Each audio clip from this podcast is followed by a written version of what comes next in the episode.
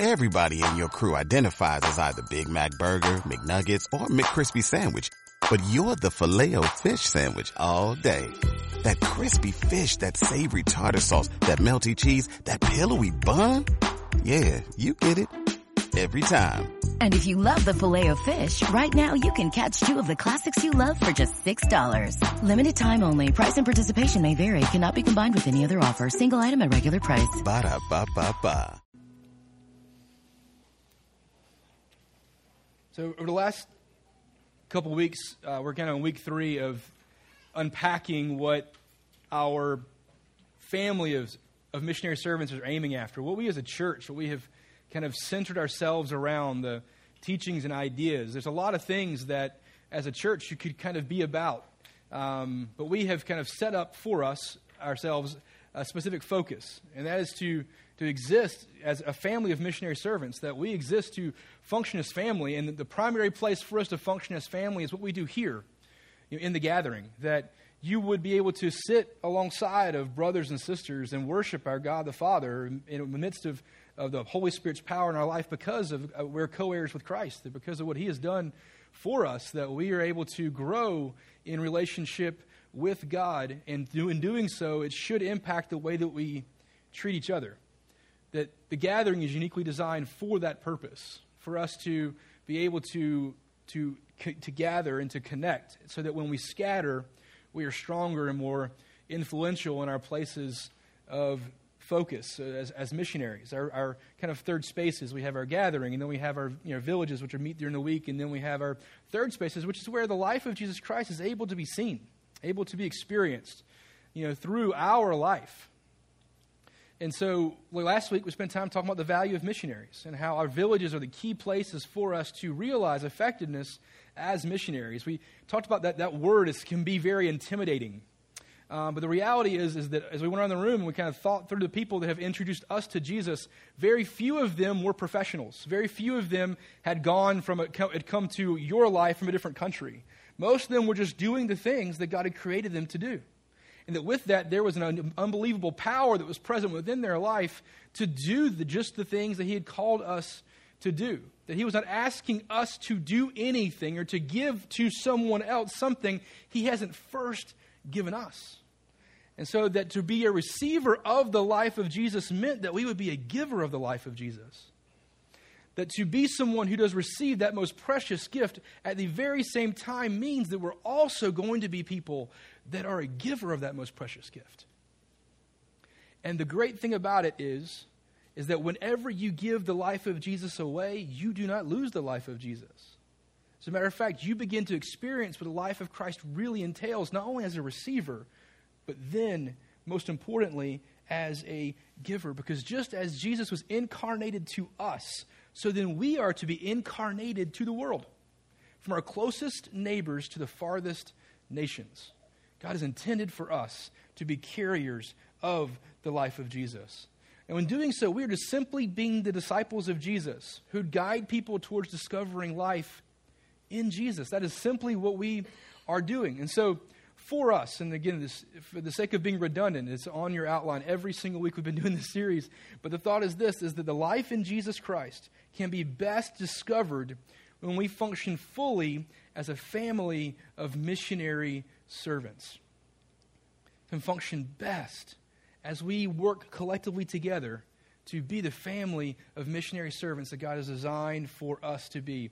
The way we've chosen to kind of visualize this graphically is, is up here on the screen uh, in front of you guys. Um, and the, the graphic shows how we function as a family of missionary servants. And that each of those things are unique and each of those things are important.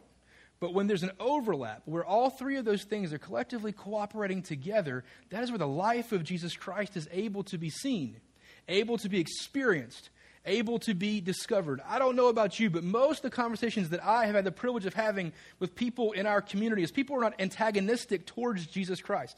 They're not antagonistic towards Christianity. It's just irrelevant in their mind. It is they don't see why it matters. And so when we function as a family, as missionaries, and as servants, it allows for the life of Jesus Christ to be visible. It becomes relevant. He becomes relevant. They begin to experience and to see the life of Christ on display in a powerful way. And as a result of that, we have an opportunity to now speak to something people understand have a felt need towards because they can see the difference that Christ has made in our life as we're functioning that way. So, what we're talking about, okay, are ideals. So, when you think about that for a second, like one of the things that I came up in conversations with people this past week and the week before that, and even as we've kind of set out on this on this venture to function as a family of missionary servants, we're like, that is just really, really, really difficult. like, well, yeah, it's not something that we should be able to accomplish. It is something that only we can accomplish because God is at work within our lives and that we are living as we are encouraged to do from Rachel to surrender in a way that positions God appropriately in our life as the head of our life. And that we've living a surrendered life underneath underneath him and in doing so he can breathe his life into us because what is impossible for us to do is incredibly possible for him to do. What is, what is impossible for man is always possible with God. And so we want him to have that kind of access in our lives. And so we just position ourselves appropriately in doing so. And so what we're doing is just clarifying what the end result looks like. We're clarifying and committing to the ideal to function as a family, to function as missionaries, and to function as servants. Can you see it more clearly now? uh, let there be light. Uh, thanks, Geraldo. The reality is this, is that that is the ideal. We're defining the ideal. Okay? And so then what we're doing is making commitment and then starting to work ourselves towards that ideal. With patience and persistence, we daily gain inches towards that ideal. And so what's happening is God is able to show other people his character through our lives as we are patiently and persistently working towards that ideal. Does that make sense? So it's not as if we're talking about functioning as a family of missionary servants and all of a sudden, boom, you're there. If any of you mastered this, if any of you get it all figured out, because we need to trade places. Because I'm telling you, this is, this is difficult and challenging. I need Jesus as much today as I've ever needed him in my life. But it doesn't deter me. As a matter of fact, it provokes me towards wanting to patiently and persistently become more like Jesus, be a more faithful display of the life of Jesus. And so, what we're committing to and what we're thinking about and what we're trying to rally ourselves towards is to agree with the ideal. And so, I'm not trying to be convincing, I'm not trying to cajole you or to manipulate or anything, but to clearly define what the biblical ideal is. And then you have to make a decision if that's something that you want and believe is right, and then you line yourself up towards it with patience and persistence and the grace that only God can give to allow us to be able to accomplish His way. So, with that in mind, I kind of want to describe for you and for the rest of this time together today is describe what this ideal of servanthood looks like. Therefore, to function as families, missionary servants, there's an action to what we do, and it undergirds the way that we operate. Because again, as disciples of Jesus, we are doing the things that Jesus did for the reasons that Jesus did them, and that's it. We're doing the things that Jesus did for the very reasons that he did them. And so we want to embody the life of Christ that way. And so this week, we aim to see what is right in God's sight as it relates to living a life of service. So, servants, and this is even on that, that um, piece of paper you had on, on your seat when you sat down, that is for you to take home with you and kind of continue thinking through it. But literally, this next paragraph is there in front of you. It's there for you to be able to think about. Each of the different things, as a family of missionary servants, each of these things are there for you to be able to think through, to pray through, and to, so we can clearly understand what it is that we are aiming at, the ideal that we're wanting to embody. So, as servants, our function as a family and as missionaries must be characterized with the lifestyle of a servant. This is how Jesus lived, and the scriptures have provided for us this example for us to follow. If anyone had the right to be served, it was Jesus. However, he chose to embrace the role of a servant and lay down his life for the world. Through his example, through the example of Jesus and the empowerment of the Holy Spirit, we seek to prefer others ahead of ourselves in our church, home, workplace, and every other place that we go. Is that a worthy ideal? Of course it is. So here's some passages that help us undergird that paragraph and also the way that we should function collectively together So the first thing is Galatians chapter 6, verse 10. And in this we see how we're serving as our Christian family is a priority. Galatians 6:10 says, "Therefore, whenever we have the opportunity, we should do good to everyone, especially those in the family of faith." 1 Peter chapter 4 verse 10 says that we have been equipped to serve. And it says this God has given each of you a gift from his great variety of spiritual gifts. So use them well to serve one another. In Joshua chapter 24, in verse 15, we see how life of service is a choice. It's not something we're always going to feel like doing, it's a choice that we make because it's the right choice to make. Joshua put it this way: He says, But if you, is challenging the people of Israel, he says, But if you refuse to serve the Lord, then choose today who you will serve. Would you prefer the gods of your ancestors that served beyond the Euphrates? Or will it be the gods of the Amorites in whose land you now live? He makes it very, very clear, though. He says, But as for me and my family, we will serve the Lord. Romans chapter 12 and verse 11 describes how we should serve God not out of reluctance, but we should serve Him with enthusiasm. It says, Never be lazy, but work hard and serve the Lord with what? Enthusiasm. How are we supposed to serve Him? Enthusiastically. That was a non enthusiastic way of saying the word enthusiastically. So let's improve on that. So never be lazy, but work hard and serve the Lord what? Enthusiastically. It is a privilege to be able to serve God. He is a generous master. He is benevolent, loving, and caring. He is generous towards us. And the last scripture is Galatians chapter 5 and verse 13. It kind of gives us a really interesting paradox. So we are slaves who have been set free. We were slaves to sin, but he has set us free. And so free slaves serve freely. As he says, For you have been called to live in freedom, my brothers and sisters. But don't use your freedom to satisfy your sinful nature. Instead, use your freedom to serve one another in love. How amazing is that? These are the scriptures, so many. I mean, there are literally hundreds of times the word serving, service, or serve are used in the scriptures to help us understand the ideal of what it means for us to serve. And we just covered a lot of ground. I read a lot of scriptures to you. I hope you will take those scriptures home with you. I hope you'll read those this week. I hope you'll figure out what it means to be able to embody those things and not just, again, that we not just be hearers of the word, this world does not need any more people that claim Jesus and just talk about what they've heard. This world needs people who will take the scriptures, be hearers of the scriptures, and then flesh them out in their life. People don't need another soundbite. They need a living billboard, walking billboard of the testimony, the power of Jesus, of people who were once broken but have now been set free. That is what this world needs. That's what God has called us to be. The reality is, and again, there's so many scriptures that unpack this, but the, the reality is this, guys, is we are not going to be able to, nor are we intended to be Christians and not have an attitude or heart of serving. A servant's heart comes with the heart of Jesus. It comes with a transformed life. When we realize to the great extent that we have been served, it is a natural byproduct of that realization to want to serve others. An attitude of servitude comes with a transformed life. As you will see, in many ways, the unserving Christian really is living an unchristian life.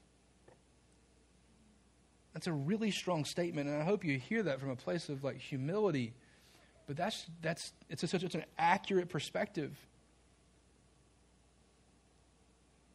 If you will turn your Bibles to Mark chapter 10. Mark chapter 10. There are about four or five, depending on the translation that you choose to read in the scriptures, that describe Jesus' words himself as saying, This is the reason why he came. We read one last week. He came to seek and to save those who are lost. John 10, he describes how he came to give life, that we may have life to the full or abundantly. And, and here's another one of these Mark chapter 10, verses 42 through 45, Jesus says this. He talks about this whole role, like the idea of leadership or influence. and kind of his role and what it looks like for him as the King of Kings, Lord of Lords, who was incarnated to us, didn't hold equality with God as something to be grasped onto, but freely gave it up, took a life of flesh, ultimate obedience to the point of dying on the cross for you and for me. And this is what he says. He says, You know, the rulers in this world lord it over their people, and officials flaunt their authority over those under them. You might work for somebody like this, right? we can't be resentful to us. This is how the world operates. This is how the world operates. They don't have Jesus. This is how they function. Says, verse 43 says, But among you it will be different. Circle that word, different. Why would it be different? Why is this saying it would be different with you? Who's he talking to? He's talking to his disciples who were just arguing over a place of prominence in the life of Jesus, arguing over who was the greatest and what that entails. And so Jesus flips this around, turns it on, on, on its head, and begins to uh, help them understand the flawed way in which they're thinking. They're embodying a way of the world, they're not embodying, embodying the way of Jesus.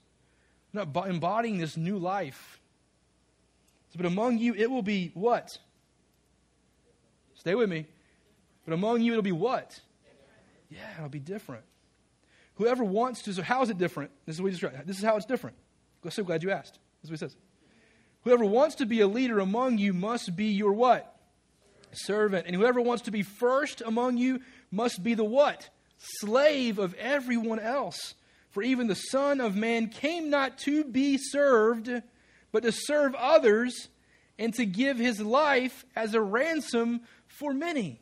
So, why did he come? Did he come so that we might serve him? Did he come because he needed something from us? No, he came to offer himself for us as a ransom. He gave his life in its totality for our sin, for the worst of what we are. Rich also described the exchange that happens when we surrender. We offer up, in salvation, we offer up our sin, and he gives us forgiveness. We offer up our unrighteous actions, and He offers up uh, His righteousness in return. He serves the deepest and most dark and depressing and, and discouraging parts of our lives and offers us the exact opposite in return. To live a life that is not based in service really is, in many ways, an unchristian life. Jesus could have come as a king of glory, and we joked a couple weeks ago, like if I would have come in, I would have been like, you know, like come in like a combination of Aladdin and Gladiator. I'd have been like all suited up in Gladiator, but like on a flying carpet, magic carpet ride. I'd been oh, that's what I would, that's how I would have entered into this world as the King of Kings and the Lord of Lords. That's what I would have done. But Jesus comes as a baby, vulnerable and helpless. And he enters in that just in a way to serve. He didn't come authoritatively lording over it. If anyone had the right to do so, it would have been Jesus, right? Because he would have done it perfectly. But as a model for us, he said it must be different for us. How we live our lives must be different. In many ways, we're going to be the scourge of the world. In many ways, we're going to be living in the gutter of the world because that's where Jesus would be. We'd be doing the things that Jesus does for the reasons that Jesus would do them. We're going to be misunderstood. We're going to be made fun of. We're going to be the blunt of people's jokes. We're going to be so was Jesus. The life of Jesus Christ takes us to the place of a servant. It doesn't take us to the place of a king. Now, Jesus will return, and in doing so, return in his glory, and he will be the King of kings and the Lord of lords. And at every knee, at one point, every knee will bow, and every tongue will confess that Jesus is Lord. It has not happened yet. He came as the Lamb of God who came to take away the sins of the world. See, the life of Jesus Christ, it wasn't displayed as a king, but it came as a, it was displayed as a servant. This concept is extremely counterculture for the day in which Jesus said it. And it certainly is for us today as well. Especially as Americans. Like, we kicked the British out of here because they wanted to make us their servants right? Taxation without representation? No, we're going to battle over that. Like, no, we're not, we're not, we're not doing that. That is ingrained in our ideals as a, as a country and as a people. It's we're nobody's servant. But see, the life of Christ is something very different. It says we're actually, yeah, we're supposed to be. So, what that does is in a culture that says we shouldn't be servants, that as we embrace the role of a servant, guess what? It displays the life of Christ. And all of a sudden, the life of Christ becomes relevant. We're now caring for people and serving people in a way that no one else is doing. The life of Christ comes on display. We're functioning and embodying the life of a servant. You see, it would be completely normal for the one in authority to see it as their privilege to have people serving them. But Jesus, as he was accustomed to doing, said things are very different than that. The life of Christ is not that way. So the greatest should be the chief servant. And he foreshadowed how he would ultimately serve the world by taking the Father's punishment for sin upon himself on the cross. So we have to think differently about what it means to be a servant. Look at your neighbor and say, being a servant is an honor. Say it. Looking, being a servant is an honor. The reality is, is being a servant, it's not a devalued title. It's an elevated title. Because we're not cooperating and functioning as we would as people of this world. We're living as citizens of heaven. We're not living as people who have to lord it over people to feel good about ourselves. We already have a value that is intrinsic, that came with us with the life of Jesus. We don't need someone's cheap flattery to make us feel more valued. We have all the value we need in Jesus.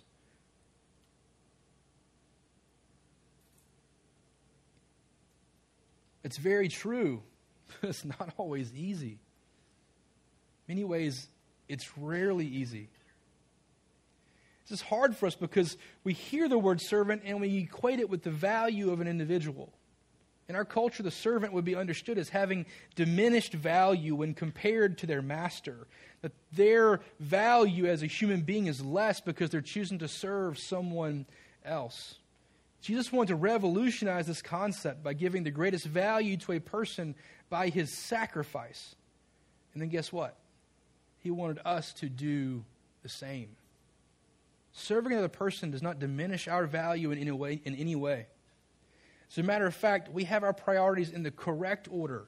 When we do have our priorities in the correct order, serving becomes a whole lot easier. Our priority list for life should look like this. We talked about this from the very beginning of Discover Church seven years ago. Is that we're going to be people that live with a different type of priority list. They're going to live a life that puts God first, others second, and us third that we were going to live a life with a towel in our hand, washing feet, and not expecting people to put a crown on our heads. We were going to care for those who were far from Jesus and bring them close through serving and caring for the base needs of their life. We're going to offer up ourselves as a living sacrifice. Why? Because that's what Jesus has done for us what Jesus has done for us. God first. and seek first the kingdom of God and his righteousness, and we're going to love him appropriately as the first and preeminent place for our life. And through that, we're then going to love others. And third, place is where we find ourselves God, others, us. We're going to live a life that screams to all observers, I'm third. And that's not a devalued place. That's an elevated place because we're placing ourselves into the life of Jesus. This is significant because as servants of Christ, Christians are supposed to live their lives as an investment for the kingdom of God. That is how we are supposed to live. So, what do we do with this? Just kind of described a little bit of what it means, what the ideal looks like, right? As kind of unpacked the end result. To, to live that way, I'm sure all of us in our honesty are like, that is, that, that is outside of my capacity. I, I, know, I, now I'm speaking for myself, not for you, but I'm a selfish guy. I'm self centered. I think of myself first. My son cries, I don't want to get up and go change his diaper. I don't want to do that. Why? Because I want what I want. When I see dishes that have been sitting in the sink for longer than my wife would want them to do, you know what happens? I don't want to go and wash those dishes. Why? Because I want what I want. when I am busy and I'm in the middle of something, you know, writing this message or I'm, do, I'm working on things or planning stuff out and in conversations with other people, and my life gets interrupted, I don't want to embrace that interruption. Why? Because I want what I want. When I give to someone else out of an attitude of servanthood and they don't respond back to me the way I would want them to respond back to me, I get mad. Why? Because I'm selfish. Because I want what I want. Don't you know I just gave you the life of Jesus and you don't respond back accordingly? Isn't that funny how we think sometimes? How I think sometimes? To be mistreated, to be made fun of, to be neglected or even abused, when those things are occurring, we're actually more like Jesus than, than when, we're, when we're being celebrated. And so it's not that we go out and try to find ways that we can be abused. Okay, I'm not advising that. We go out and find ways for us to, but we are ready at all moments in time that when an attitude of servanthood is what is required, we are not running from that. And when we mishandle it, that we're the first ones to apologize and ask for forgiveness and re embody that life of servanthood and re engage the power of the Holy Spirit's activity in our life that allows us for, to, for us to be these servants. So, how do we put this into play here? Like, how do we do that? In many ways, what we do on a Sunday is the lab for helping us be effective there, out in our community throughout the week. When we're gathering as a church, we then like say amen, 11:15, we're gone, we go our separate ways, do our things, we're tearing down and whatever, and we're back out there. What we did here should make us more effective as we heard things to now be doers of it there. That's, what, that's how this functions. That's how we do what we do. So, how do we, what we do, what we do here, I'm, I'm, I'm confusing myself, so I probably lost you too, okay? But when, how do we do here help us function as servants? Okay? As I mentioned earlier, when we gather, the idea is to function as family, to put into practice as brothers and sisters in Christ, and to love each other and to worship God the Father alongside of because we're co heirs with Christ, to function that way. And then villages, which is what we do during the week, and our groups that meet in homes during the week, that's how we best function as missionaries. That is our entry point into the life of Discover. People will come, and hopefully every week, people come here as their first point of entry into Discover's life, life of discovery. At the same time, the villages are great places to do that. That's where our invitations are heading towards, because people are more comfortable in many ways of coming into your life because you've been living out the life of Christ in your third spaces. And so through that, village is the entry point into the life of Christ for them to be able to come into a home and have a meal and to be received and cared for. So, what is, what, what is our environment? Each of those are environments. The gathering is an environment, the village is an environment, family, missionaries. What's our environment for servants? What's the environment that we get to lab? We get to work that out and to get better at it so that we're best in our communities out there. It's our ministry teams. It's our ministry teams. Ministry teams are the environments, the labs, as to which we get to put into play, get to play into action the different aspects of the life of Christ, and specifically what it looks like to embrace the life of a servant, the role of a servant in our life. So, how does that work? Why is being part of a ministry team help us function better as the family of missionary servants? The first thing is that we're encouraged by seeing others serve us. I hope you were encouraged today by what our band did for us. Were you encouraged by that today? Do you know they meet during the week? Most weeks. They do that? You in constant communication with each other about songs they are going to be leading us through. I know they're all like rock stars, okay? But you need to understand they give a lot of time and energy to do what they do here. That happens every single week. Like Sunday comes every seven days. I don't know if you know that or not. That means they have to be ready to do this with decency and in order, the Holy Spirit's power in their life every week. I don't know if you know this or not, because not all of you get an opportunity to do this, but you walk this hallway, and then you go down and you take a right. Or you keep going for a little bit and then take a right, and you have two different environments. You have an environment that looks after our kids. My son's back there right now. Another environment that, that, that's, that's kind of birth through fifth grade. And we have an environment that looks after our students, sixth, seventh, and eighth graders. And they give up being in here to serve you. To serve either your kids, like your biological children, or your spiritual children that you love and care for as the family of God. They're doing that right now. I like changing my own kid's diaper. Okay, much less someone who's somebody else's kid. Like, so I probably wouldn't qualify for that job. But they're doing that right now. Some kid just pooped in their pants, okay, and someone's changing it right now. That just happened, okay? All right? They're teaching the kids scriptures. They're modeling what it looks like to worship God. They're teaching kids in a way that understand that they're loved by God. Don't you wish you were able to unlock that reality when you were their age? How much different would your life be today if you knew when you were in third grade that God really, really, really, really loved you? That's happening right now. When you came in today, you were greeted by people. Okay? These are people who stand those doors, parking lot, entryway, every week. You know why? Because they're happy to see you. You know why they're happy to see you? Because they see you the way God sees you. They love you. They're interested in your life. Ask how you're doing. It's not just like a thing. They really do are interested in how you're doing. They come early to be able to see you before you see anybody else you are the first, they are the first thing that you're going to understand about God when you show up on, the, on, on, this, on, on this campus every week.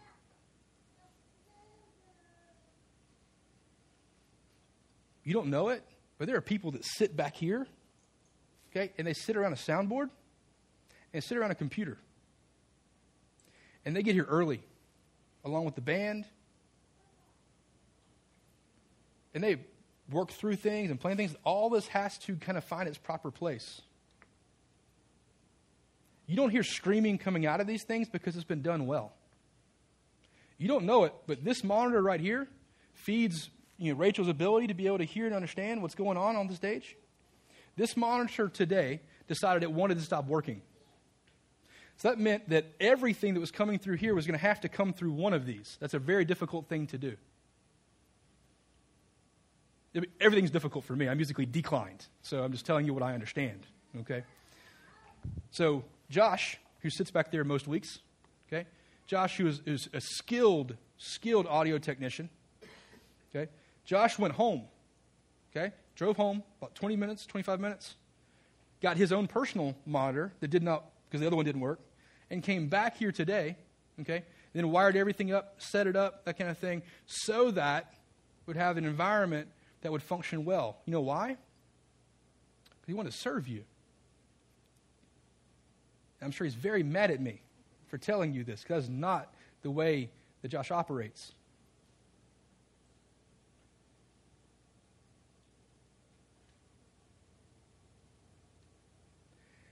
The fact that you have a seat to sit on right now, because it's an environment that kind of makes sense and is distraction free, and looks clean and is well put together is because we had a setup team that got here early this morning, pulled trailers around, set them up, lowered down the trailer doors, rolled everything out, and they sweat a lot for you.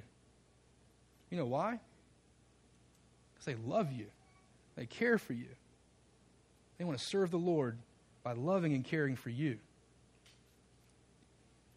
You come here and there's coffee in the back, there's lemonade, there's water, there's bagels, there's like huge cup. I don't know, oh, there's called cupcakes. They're in cupcake like wrappers, but they're enormous.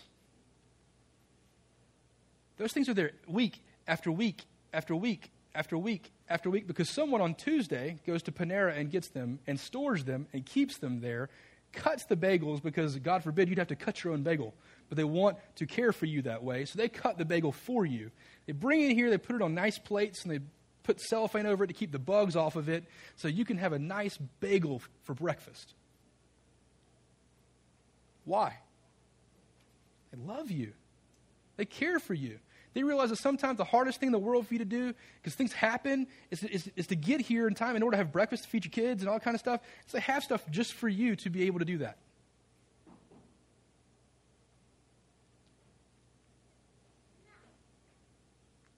And there's more stuff that goes on all during the week. All these graphic stuff, like all the financial stuff, all those things that undergird that you have no idea happen because it's being done greatly. All that stuff is being done by people in our church, our family. Why? They want to serve you, serve His church with the love of God. Are you encouraged? I hope you are. You may go through your week and not feel like anybody loves you. You may go through your week and feel like nobody serves you. You may go through your week and feel like that you're having to do everything. I just want you to know when you come here, there are people that have already for hours have been serving you.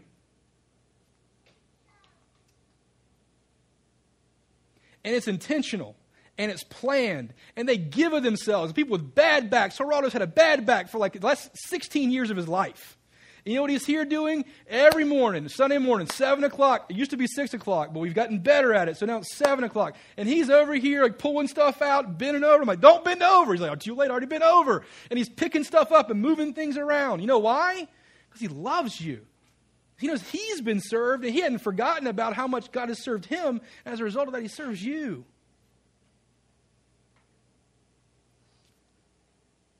You should be so encouraged by this.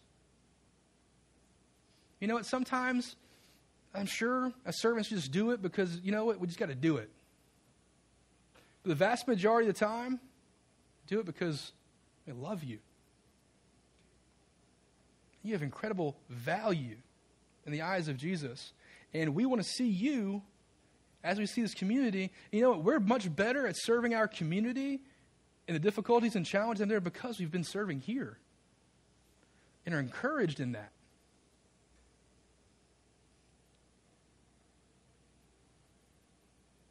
If you're not careful, you'll just take this for granted, granted, not intentionally. It's not like, hey, I want to take this for granted. It's just, hey, you come through you do the same thing. We've been here for over five years now. So it's just, you just kind of like, just what you do. Just walk in, this is what you do. In the movie theater, the same way. In Hilton Garden Inn, it required tremendous amounts of effort from people because you are loved. And it is how we can show it. You should be so encouraged by that.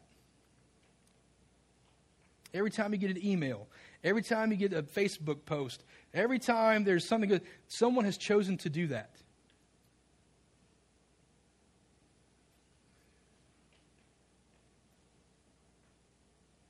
The second reason why this is a big deal, as ministry teams are helpful in us being a family of missionary servants, is because it allows us to invest our gifts into the body and build up the family. Not only should you be encouraged by seeing others serve you, okay? Much that be happening, but you're also having an opportunity to invest that which you've been given. It would be like the best financial planner in the world realizing that you just got a little bit of raise in your paycheck, and he says, Hey, let me help you invest that well so you actually see a, a much larger increase in that. What we're offering is we're saying, Hey, like God has given you gifts and talents and abilities. And so as a way to help you be who God's designed for you to be, to flesh out this idea of servanthood, is here are these opportunities to be able to invest your skills and abilities where rust won't destroy it and moths won't eat it up, but to store up treasures in heaven that are not temporal, but these are eternal.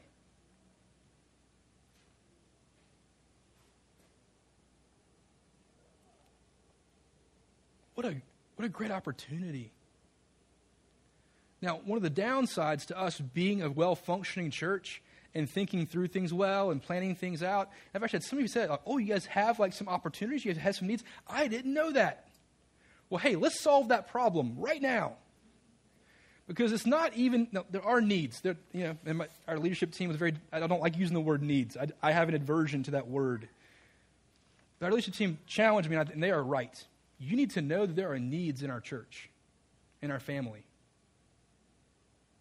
You need to know that. So, you received when you came in today this piece of paper, in addition to the handout. And on it are an example, a list of need. Did you get that? Did you, yes, you did get it? Okay. Not the one that was on the seat. You were handed it when you came in today. It's part of the handout. If not, Geraldo will pass it around. So make sure everybody raise your hand if you didn't get one, and he'll be happy to put it in your hands. Um, so it's a list of our, our leadership team. Kind of we get, gather and, and have our meetings on Monday nights, and we sat down and on a piece of paper we wrote down just different needs that are present within the life of our church that you can be a part of. These are opportunities for you to invest your talents and skills and abilities, or maybe even discover you have some stuff you didn't know necessarily you had. Some of these are kind of spiritual gift minded things, some of these are just like require a warm body. And I don't think I've killed any of you today. So you came in as a warm body, and I think, uh, I'm pretty sure you're all still qualified. Okay? So these are great opportunities. These are great things that are going to enable you to be able to involve yourself, like a setup team, okay? Teardown team, greeters, student transportation. I don't know if there's a lot of our students that are part of our student ministry that are back there. They're not, their families aren't a part of our church. And through our incredible student leadership team, like they go pick these kids up. Like our, so in many ways, our opportunity to engage sixth, seventh, eighth, ninth, tenth, and eleventh, and twelfth grade kids has everything to do with seats in a car. We, the kids who want to come, we just don't have the access to be able to pick them up. You could, you could help solve that problem. You know, you're driving here, on your way here, or picking up kids. Like that's just something that can be a part of your drive in.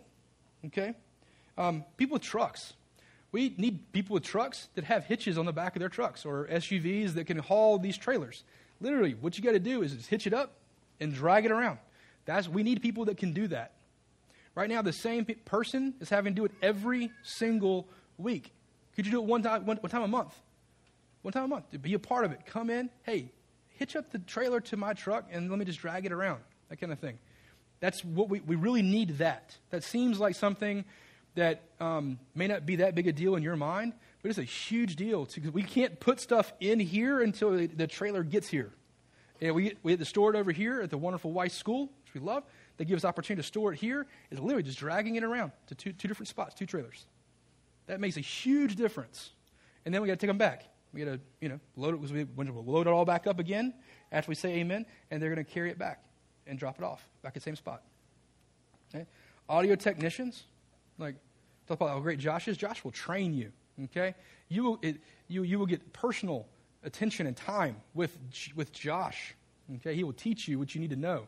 Um, Caden is back there today, and he is learning from Josh about how to do audio technical stuff. Like, he will help you learn it. Um, graphic design. Like, everything that we do, like all the stuff on the website, all the stuff on social media, all the things you see here on Sundays, and there's more stuff that we need to be able to do that we just don't have time for because really it all flows through Brittany.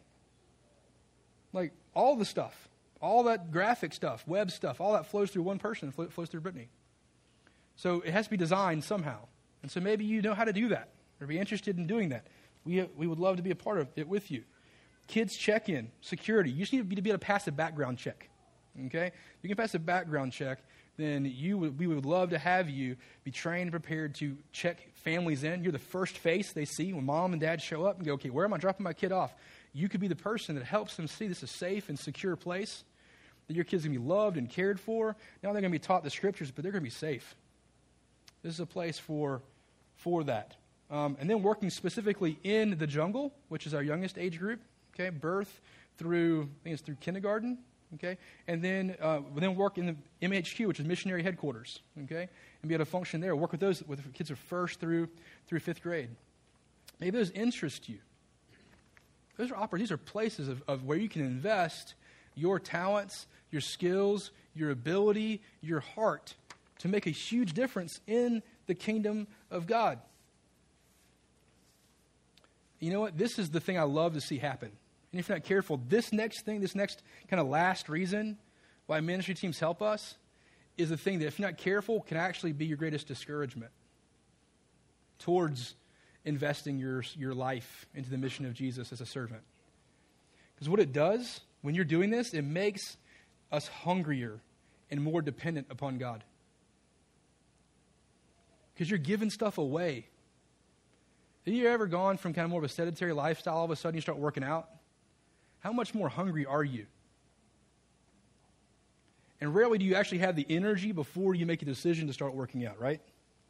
You just know you're supposed to, you should, or you got a friend that's going to say you do it, or there's that girl at the gym, and you're like, hey, I want to go see her, so you go to the gym, okay? Whatever it is, like whatever the motive for getting, you, you start doing it all of a sudden, you're, you're hungry again. You're hungry in a different way. The same is true in working out your spiritual muscles. You start engaging the life of Christ as a role of a servant, and you begin to see, like, I need Jesus in my life today. I need him in such a real way because I don't have the ability to do what it is that I'm supposed to do. And guess what? You don't. In your own strength. You don't in your own capacity. But in him, you do. He's given you those gifts to serve your family well. He's giving you those gifts to make a difference in his kingdom. He sets you free so that you will not use your freedom as an opportunity to satisfy the flesh, but that you would use it to satisfy the spirit and to serve others in love. That's why you've been set free. Ultimately, this is what I just want us to kind of like to realize is that my life as a servant is the way I say thank you to God for his undeserved salvation. I serve because I've been served. It's an undeserved salvation. I do not deserve what he has offered me, but it's the way that I say thank you. It's the way that you say thank you. It's how we embrace the life of Jesus Christ. So, on that sheet of paper you guys had, there's email addresses, people you can get in contact with if that's a step that you want to take. Or, let me say it, the step you know you're supposed to take. You don't want to yet. Just quick, like, life changing phrase, okay? Right feelings always follow right actions. That may have been all you needed to hear today right feelings always follow right actions. You are rarely going to feel like forgiving the person you know you're supposed to forgive, but all of a sudden you start having right feelings towards them on the other side of your choosing to forgive them. You're rarely going to feel like starting to sort feel like this. You're going to have all the reasons in the world not to do it because schedule and no, da, da, da, da, da, da, da, da, all the things. You're going to feel like it. But is it the ideal? Is it the right thing to do? Is it the biblically right thing to do? Is it what the life of Jesus Christ says I am supposed to do? If that's the case, then I start with patience and persistence, work my way towards that thing. It's God's design for us in Christ Jesus is that we would be servants. So today we're going to, so we wrap this up, the band's going to come forward and they're going to lead us in, some, in, a, in a song. At the same time, we're going to see the elements of the Lord's Supper to be brought in front of us too. It's his body, which has been broken for us, and his blood, which has been spilt for us, will be there for us to be able to receive as a family of missionary servants. And when we are thinking through the elements. I want us to take seriously what it looks like for Jesus to have served us. To realize that what he has done, the way in which he has served us, is in totality. There was nothing that he withheld from us. I want so badly for you, as a follower of Jesus, as, as a son and daughter of the King, to be able to realize what it looks like to follow in his way. Again, we're just disciples of Jesus. We're just simply doing the things that Jesus has done in the same way that Jesus has done them. That's how we function as a family of missionary servants. All that's in play allows the life of Christ to become discoverable, experienceable. And as you take the Lord's Supper today, I want to say even tasteable.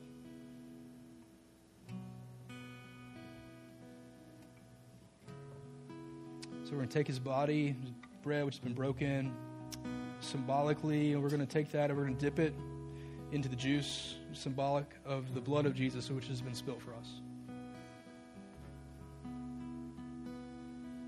Take and eat. Temple University is ranked among the top 50 public universities in the U.S. Through hands-on learning opportunities and world-class faculty, Temple students are prepared to soar in their careers. Schedule a campus tour today at admissions.temple.edu/visit.